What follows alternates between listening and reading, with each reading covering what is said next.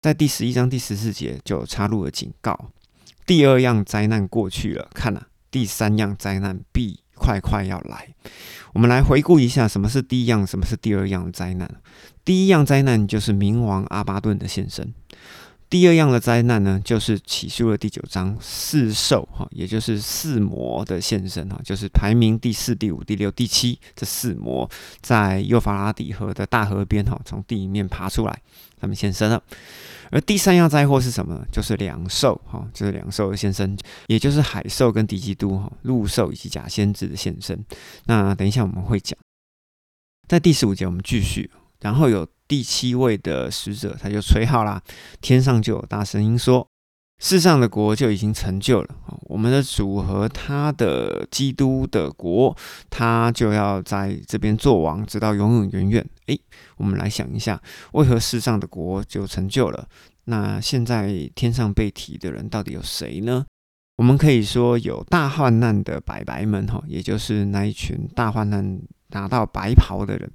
那另外，在启示录的第十一章还有启示录的第七章，也就是十四万四千人啊，好，再加两个见证人，十四万四千零两个人。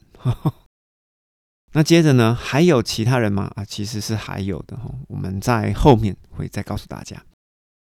而接着，在上帝面前坐在宝座前的二十四位长老哈，就趴在地上啊，敬拜上帝说：“哎呀，我们感谢你，这个习在、今在、永在、全能的主上帝，因为上帝呢，你已经拿取了你的大能哈，拿取你的能力，并且呢，做王了。而外邦的国啊，他们就非常的发怒哈，也就是非上帝国，也就是撒旦的国。”并且呢，上帝，你的愤怒啊，以及死人受审的时候到了，并且要将报酬，也就是奖赏哈，给你的仆人众先知以及众圣徒，以及那些渺小和伟大敬畏你名的人哈，并且呢，那些毁坏世界的人，他们遭报应的时候到了。接着，在天上，上帝的殿就打开了，上帝的约柜就在圣殿里面被看见。接着。又有闪电、声音、雷轰、冰雹，还有大地震。接着我们要来讲第十二章，也就是十二章的第七节：米迦勒对战大红龙。那因为呃，第十二章的开头有一些顺序是需要对调一下的，因为它的顺序并没有按照时间的顺序。来书写啊，所以说我们要把第七节先拿到最前面来，而这个第七节呢，其实是之前的补充。接着，米迦勒和大红龙斗争，哈，而龙呢，他也派他的使者呢，也一起去征战，于是天上就有了战斗，哈，锵锵锵锵锵。但是大红龙呢，它并没有获胜，哈，于是在天上它就没有地方可以容身，哈，也就是没有地方可以容纳它自己。而那个古蛇，哈，也就是大红龙，也是魔鬼，也是撒旦，就被摔下来，哈，摔到了地面，并且呢，它的尾巴带着三分之一的星辰，哈，也就是三分之一的使者摔了下来。第十节。约翰就听到一个很大的声音在天上说：“现在我们的神的救恩能力、国度和基督的权柄都来到了，因为那个我们兄弟的控告者，哈，也就是在上帝面前昼夜控告我们的撒旦，已经被摔到地面上。”关于撒旦。他的本质就是一个控告者，而控告者的这个角色，我们可以从哪边看得到呢？可以从大家都很熟悉的约伯记一二章哈，其实就可以看得出来，撒旦本身它的本质。另外呢，在撒加利亚书第三章的整章里面呢。撒旦呢，也扮演了检察官的身份哦。那这个检察官呢，其实就是在公诉罪的时候需要用到哈。于是呢，他就是一个向上帝控告人类的控告者。而这位控告者呢，他是一个什么样的本质啊？我们可以从两个地方来看。一个部分是以西结书的二十七章到二十八章。曾经在伊甸园里面哦，又可以通商四处游走的这一位，在这边我们需要稍微解释一下哈，关于通商或者是贸易这个字啊，它原本的原意叫做四处游走啊，四处游走的意思就是这个角色常常去串门子。那为什么要串门子？也就是他可以去说闲话，或者是搬弄是非啊。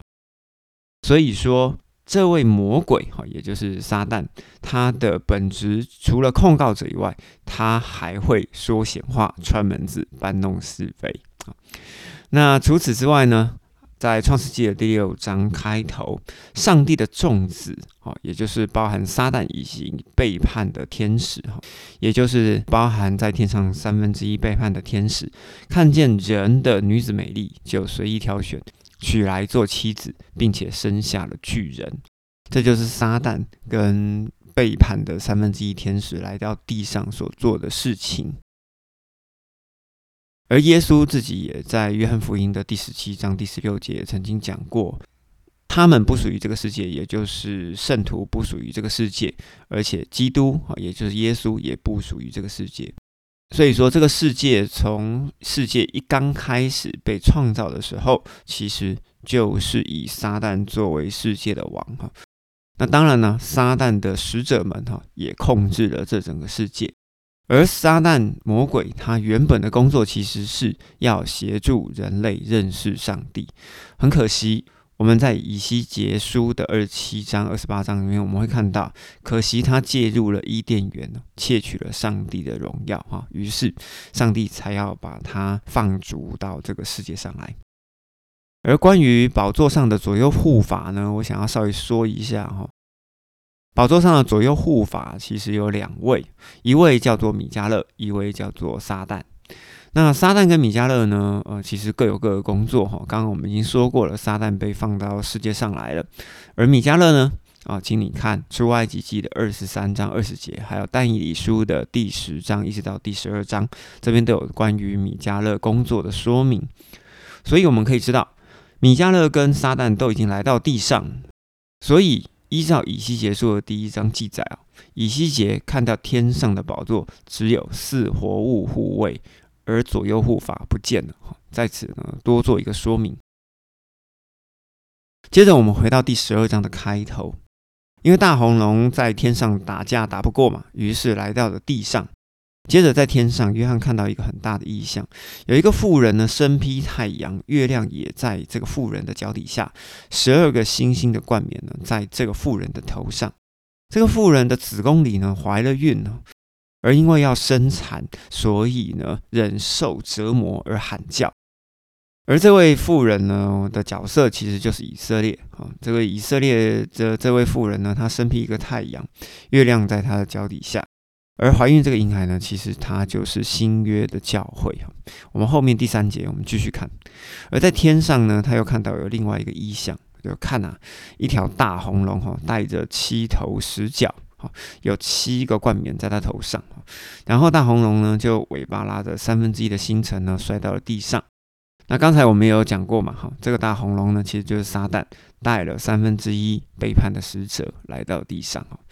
后来呢，这个龙就站在这个妇人的面前了。为什么？因为他等着这个妇人生产，把这一个孩子给吃了。接着，这一个妇人就生了一个男孩，而预备给这个男孩的权柄是要以铁杖牧养万国的一位男孩。其实，这个男孩他本身的职分就是新约的祭司以及君王。但是，这个男孩呢，被提到。上帝的宝座那里去哈，也就是被接走了哈，就是如同刚刚我们在使徒行传第一章哈，还有启示录的第十一章哈，两个见证人以及耶稣都是一模一样的，他们被提到宝座那里去了，于是富人就逃到了旷野。在那里有上帝为富人所预备的一个地方，而且上帝呢要在那个地方养活他一千两百六十天，也就是富人要在旷野里面躲避三年半，哈，躲避谁？就是要躲避龙的追杀。于是，在第十三节，龙就来了。当龙看见他自己被摔到了地上，龙就逼迫那个生男孩子的妇人，哈，就是要去抓他。我们这边要先讲第十五节。而在妇人的身后呢，龙呢就在口中吐出了水，像河流一样，想要把这个妇人给冲走。但是这个大地哈，就是土地，帮助了妇人。地就裂开了一个口，把龙口中的水啊全部都消化了，给吸收了。而就有两个很大的翅膀哈，像老鹰的翅膀一样，赐给富人呢，叫他能够飞到旷野，也许是传送到旷野，不知道，反正就是飞过去，不然的话他一定来不及逃，远离那个蛇的面前哈，就是远离那一条龙的面前。而富人飞到了上帝的地方，要被养活一载、两载以及半载哈，也就是总共是三年半的时间。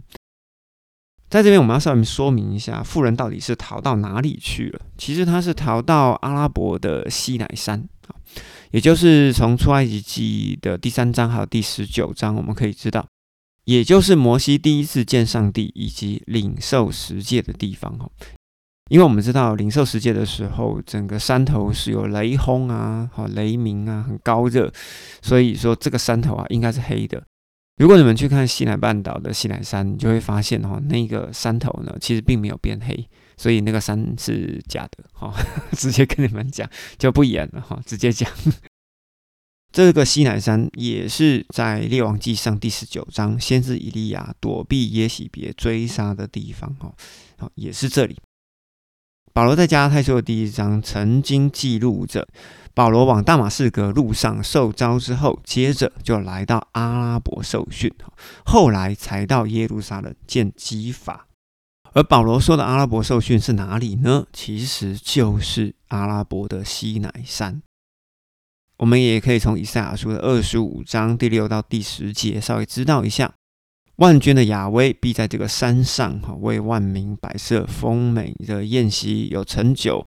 有满髓甘肥和纯美的好酒，亚威又会在这个山上除灭那遮盖万国万民的面巾，哈，会除掉那遮盖列国的帕子，所以我们会知道，其实万国万民都不认识这一颗西乃山，哈，都因为都认识另外一颗嘛，而且呢，上帝要吞灭死亡，也就是说，在这颗山上呢是没有死亡的，直到永远，而亚威上帝。一定会擦去每个人脸上的眼泪，而且要从地上除掉他子民的羞辱。因为刚刚说逃跑嘛，哈，从以色列地一路逃跑到阿拉伯的西乃山，要除去这个羞辱。这个是亚威说的。到了那日，也就是末日的时期，好，必有人说：“看呐，这是我们的上帝，我们信靠他，他必拯救我们。”这个是亚威，我们所倚靠的，我们要因为他的拯救欢喜快乐。亚威的手臂放在这个山上，哈，也就是说这颗西乃山上。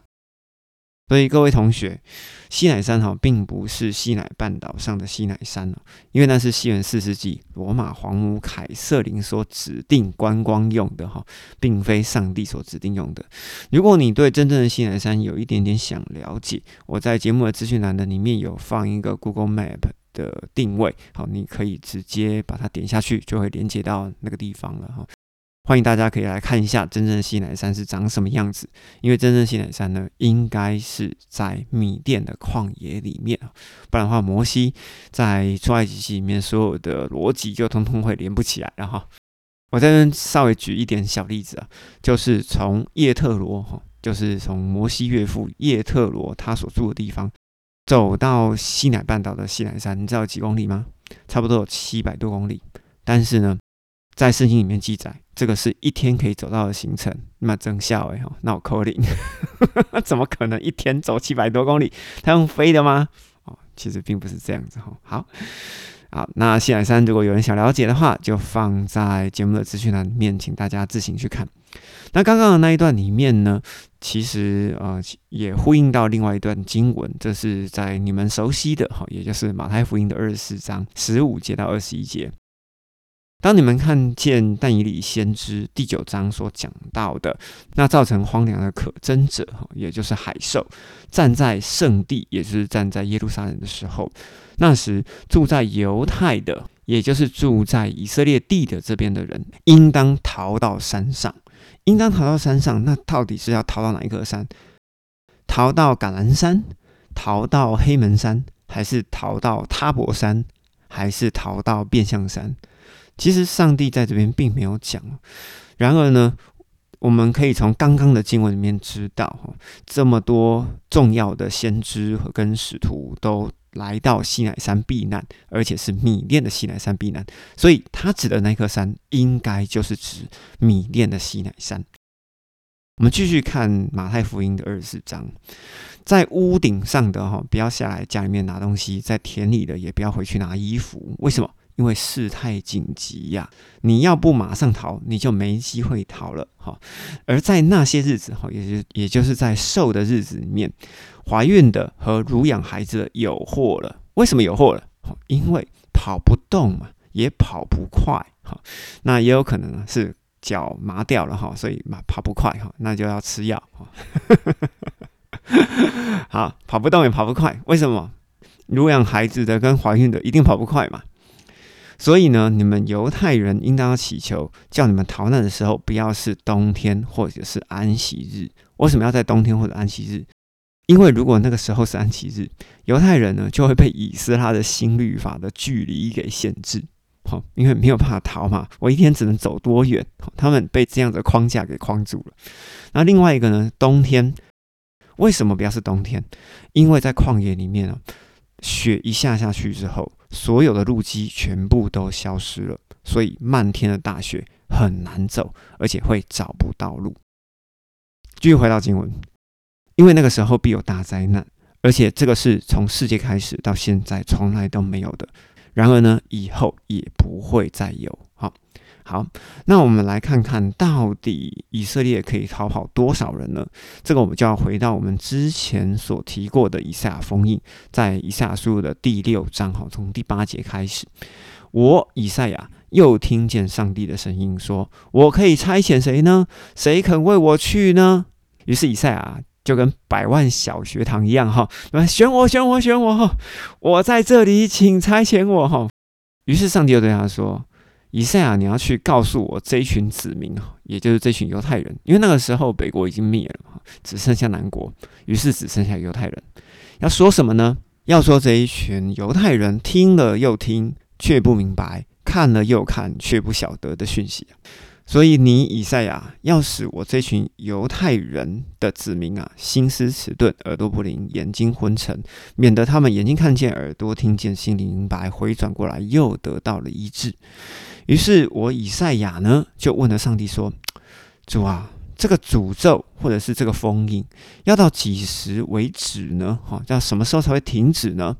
于是上帝就回答以赛亚说：“直到城镇荒凉，无人居住，房屋空置无人，土地废弃荒凉，亚威要把人迁到远方，在这个境内呢，有很多的土地要被撇下。哈。”境内剩下的人虽然只有十分之一，也必要被消灭。哈，也就是说，在以色列地这个境内啊，剩下十分之一的人不到。好，但是呢，要正如栗树和橡树，虽然已经被砍掉了，树的余干还留在那里。好，他说是留在哪里？是留在以色列地吗？其实不是，是留在米甸的西奈山。好，而米甸西奈山所留的余干呢，就是我们刚刚说的。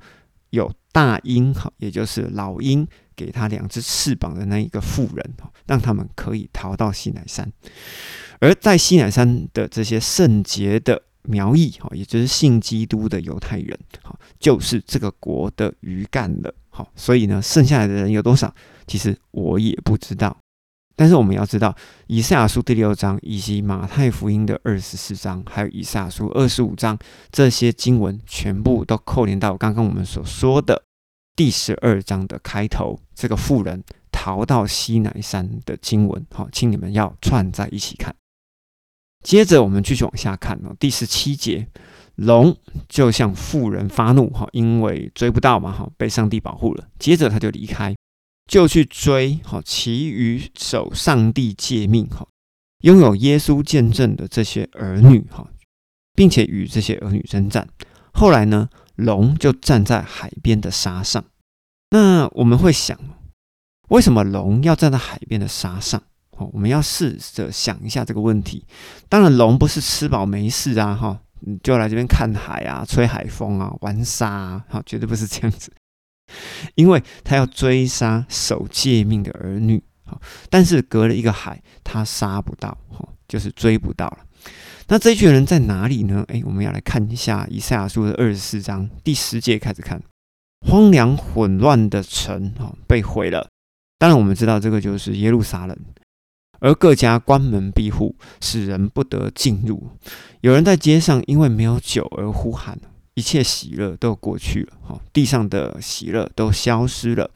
城门所剩下来的只有荒芜，而且城门被撞得粉碎。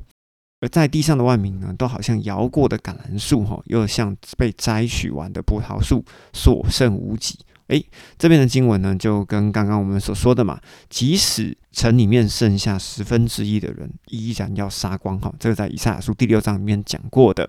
所以我们可以知道，这个时候已经过了七印，并且过了七号，而撒旦。海兽跟陆兽他们都不演了，直接要进入最后的三年半。接着以赛亚书二十四章，我们继续往下看。而剩余的人，好必在西边高声欢呼，哈叫喊亚威。但是其实这边的翻译有一点问题啊，它并不是在西边高声欢呼，而是在西边惊声尖叫，哈，或者是你直接翻译为尖叫也是可以。为什么要尖叫喊着亚威？